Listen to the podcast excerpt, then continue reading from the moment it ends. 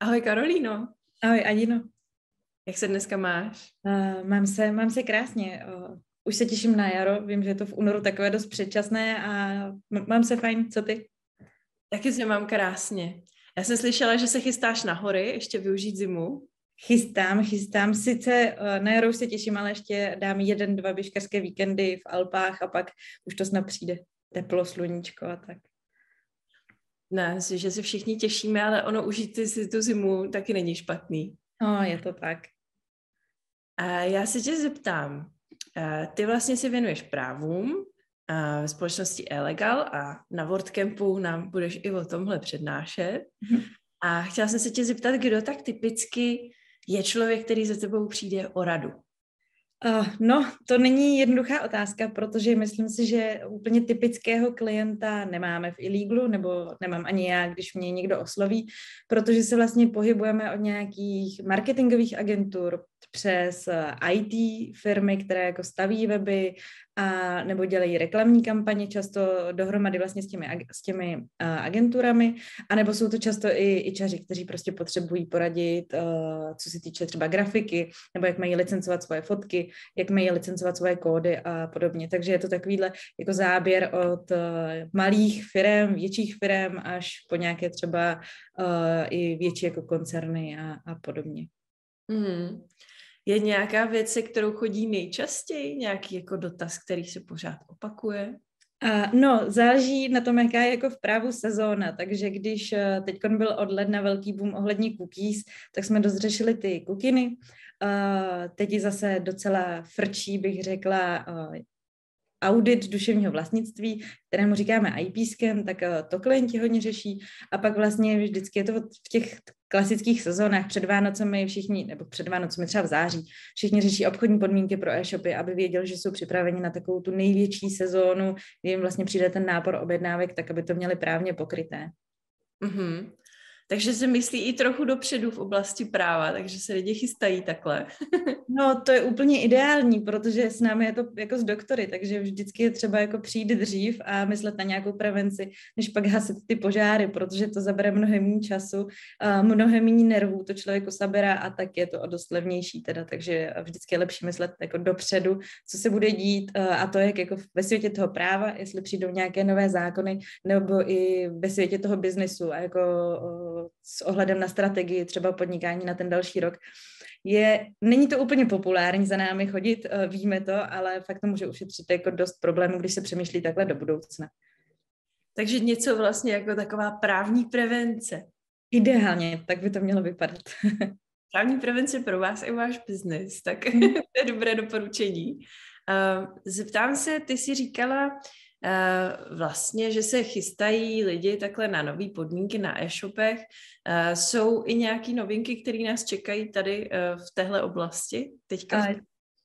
Čekají nás, čekají nás, protože Evropská unie a naši zákonodárci si prostě myslí, že spotřebitel je nejhloupější člověk na planetě, tak mu pořád se snaží jako trochu ulehčovat a ulehčovat a vlastně zjednodušovat celý ten objednávkový proces.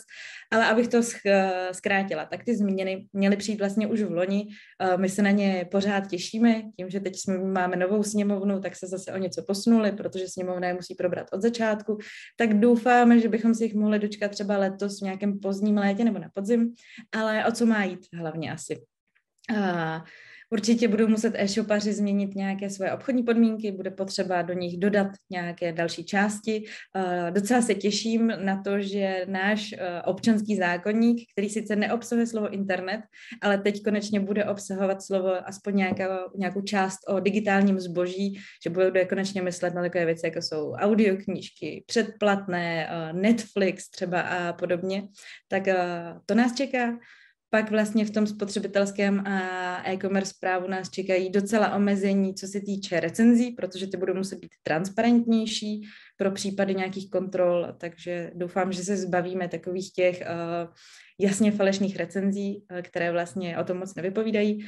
A taky nás uh, snad už konečně letos čeká konec uh, takových těch falešných slev na Black Friday, kdy si vlastně e-shopy ty původní ceny před slevou úplně cucají z prstu a pak tam jako dávají strašně akční slevy, přičemž jako my všichni víme, že ta hrozně moc zlevněná sleva je ta původní, že jo? Takže to by taky mělo skončit. Opět hmm. změny mají nějak jako narovnat uh, takovéhle jako nekalé reklamní praktiky a do, myslím, že se to dotkne docela dost lidí teda. Mm-hmm. Když říkáš, že se jich dočkáme třeba někdy v pozdním létě, tak to znamená, že v tom létě už na ně musíme být připravený, nebo uh, tam bude nějaká doba, kdy to budeme moct ty podmínky si upravit a opravit?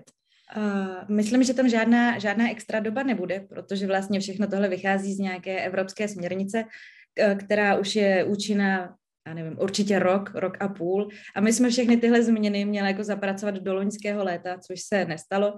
Takže už jako s ohledem na to, že vlastně víme, že ty změny přijdou, tak si myslím, že tam moc času na přípravu asi pak uh, nebude. Určitě to nebude třeba uh, rok nebo půl roku. Myslím si, že to bude kratší. Mm-hmm. Takže všichni, všem e-shopařům uh, doporučení, aby, aby sledovali novinky, které přijdou, protože možná s tím zamávají s tím procesem. Určitě. A. Určitě. Mm-hmm. Já, to, já to dost sleduju, takže když mě budu třeba sledovat na LinkedInu, tak se to určitě dozví, protože pravidelně to monitorujeme. Většinou teda ty moje novinky vypadají tak, že tam píšu, hm, tak zase nic, zase se to odkládá, ale až to jednou přijde, tak se to tam dozví. Tak to je skvělý tip. Uh, uděláme do poznámek na YouTube odkaz na tvůj LinkedIn, Super, aby, aby diváci viděli a mohli ti dát follow. Um, Zeptám se uh, trošku z jiného soudku. WordCamp se věnuje uh, tvorbě webu na WordPressu. Uh, máš ty i nějakou zkušenost z toho, že bys někdy zkoušela nějaký web stavět nebo někoho znáš, kdo uh, se s tebou uh, radil i v soukromém životě o webech? Uh, mám, mám zkušenosti vlastně s, uh, oběma, s oběma těmi uh, věcmi, o kterých jsem mluvila, protože jsem dřív jsem si psala cestovní blog, který jsem si postavila na WordPressu. Uh, využila jsem teda takové ty jako šablony a podobně, takže uh, nemůžu říct, že bych tomu rozuměla, ale jak to funguje, vím a jako přišlo mi to docela jako uživatelsky přívětivé. Já fakt nejsem žádný ajťák, programovat eh, neumím prakticky vůbec a docela jako intuitivně mi to tam šlo poskládat. Ale, ale blog už nemám. Doménu si platím, ale už tam nic moc nepřispívám, takže myslím, že je dokonce nedostupný teď. Tak.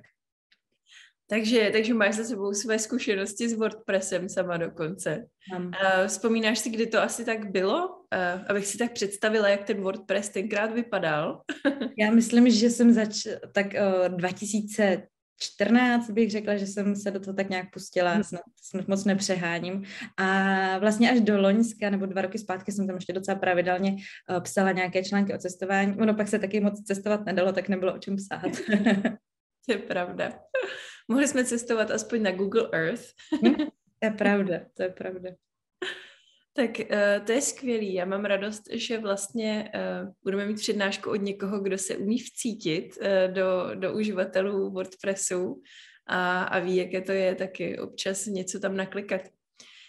Um, no, ještě se zeptám, Jestli máš i zkušenost se zadáváním webů a případně jestli třeba klienti se na tebe obrací i s tím, jak komunikují s agenturami nebo s nějakými webaři. Je to, je to častá věc? A to je vlastně můj denní chleba, bych řekla, protože smlouvy na weby řeším uh, hodně často. My máme jako klienty, jak jsem říká, eh, IT firmy, máme jako klienty marketingovky, které ty weby staví pro své klienty a uh, řešíme tam ty smlouvy o licencích i o tom vlastně, jak ta tvorba toho webu bude počítat, případné nějaké navýšení rozpočtu a tak, ale vlastně um, alfa a omega toho, proč se na to koukáme my a proč to neřeší klienti sami, jsou takové věci, jako že tam řešíme do detailů, eh, jak se ten web předá a hlavně kdo k němu bude mít práva. Protože třeba klienti, právě ty agentury, uh, nemají vůbec žádný problém eh, dát svým klientům vlastně veškerá oprávnění, licenci ke grafice, kterou jim udělají. To i dává smysl, protože když jim vlastně udělají logo, udělají jim vlastně ten vizuál, grafiku a podobně, tak jsou v pohodě s tím, že to ty jejich klienti budou vlastně jako používat. Zatímco, když si chtějí třeba chránit nějaký svůj software, teď myslím ta marketingová agentura, tak tam zase s těmi licencemi pracujeme tak, aby je opravdu uh, mohli používat ty jejich klienti jenom pro funkci toho webu a nemohli je třeba předávat nikam dál, nemohli s nimi pracovat s tím kódem a podobně. Takže uh, tím se docela bavíme. Takhle to možná nezní úplně skvěle, ale je to docela sranda.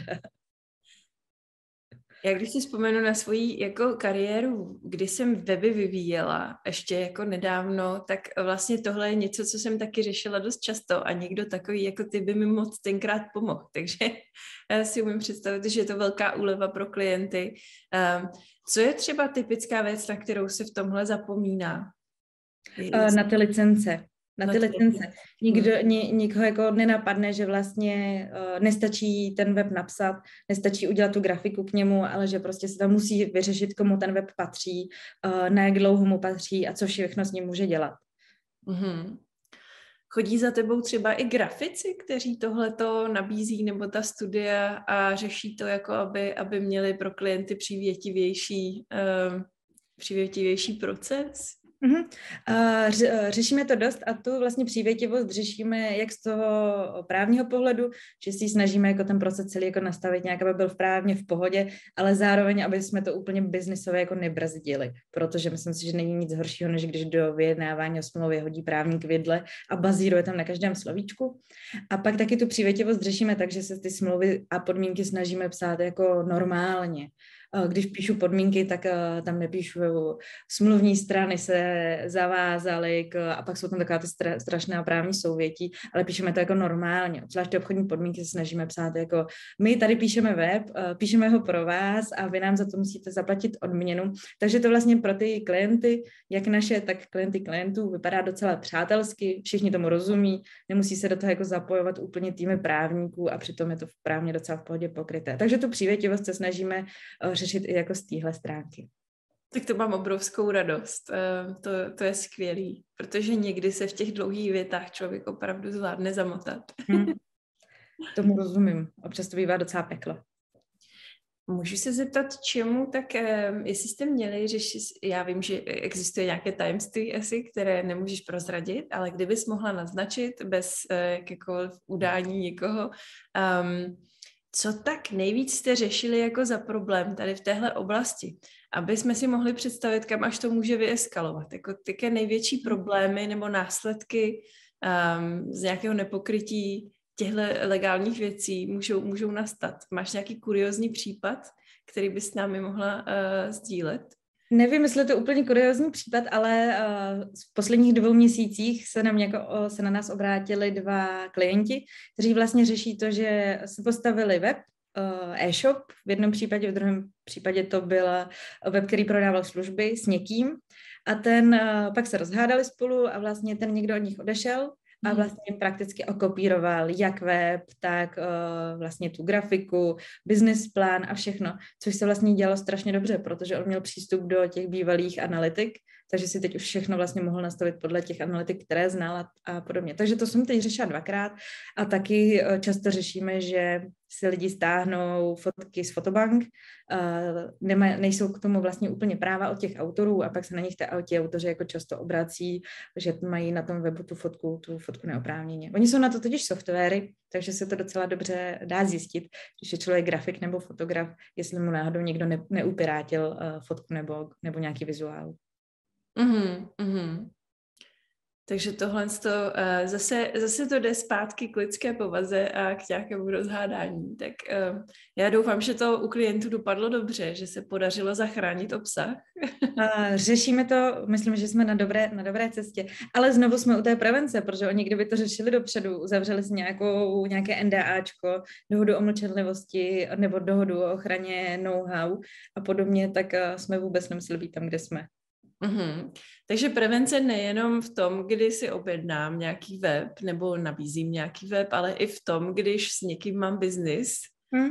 aby bylo jasné, kdo, uh, kdo je vlastníkem Určitě, protože vlastně u tohohle duševního vlastnictví, u softwaru, u nápadu se strašně, strašně špatně prokazuje, čí to byl nápad, kdo to napsal, eh, komu to patří, takže je fajn si to hodit jako na papír, nemusí to být jako žádná 20-stránková smlouva, může to být nějaký one-pager, two-pager a aspoň ty základní body tam prostě sepsat. Mm-hmm. Super. Tak já děkuju moc. A ještě se zeptám, kde všude tě můžeme sledovat? Jak e, už jsem mluvila o svém LinkedInu, tak asi, tak asi nejvíc tam a pak na náš web illegal.cz máme sekci blog, tak tam docela pravidelně, pravidelně přispívám. Přispívají tam i kolegové, máme tam všechna témata od IT přes e-commerce, duševní vlastnictví, ale kolegové tam píšou i o nějakém pracovním právu, třeba korporátu a tak, ale do toho já se moc nepouštím a spíš zůstávám u toho duševka. Tak to je perfektní. Já přidám ten odkaz taky do videa nebo pod videa do popisku a děkuji ti moc. Přeju krásný den a budu se moc těšit v sobotu na přednášku. Taky se těším, měj se moc hezky. Ahoj. Ahoj a díky.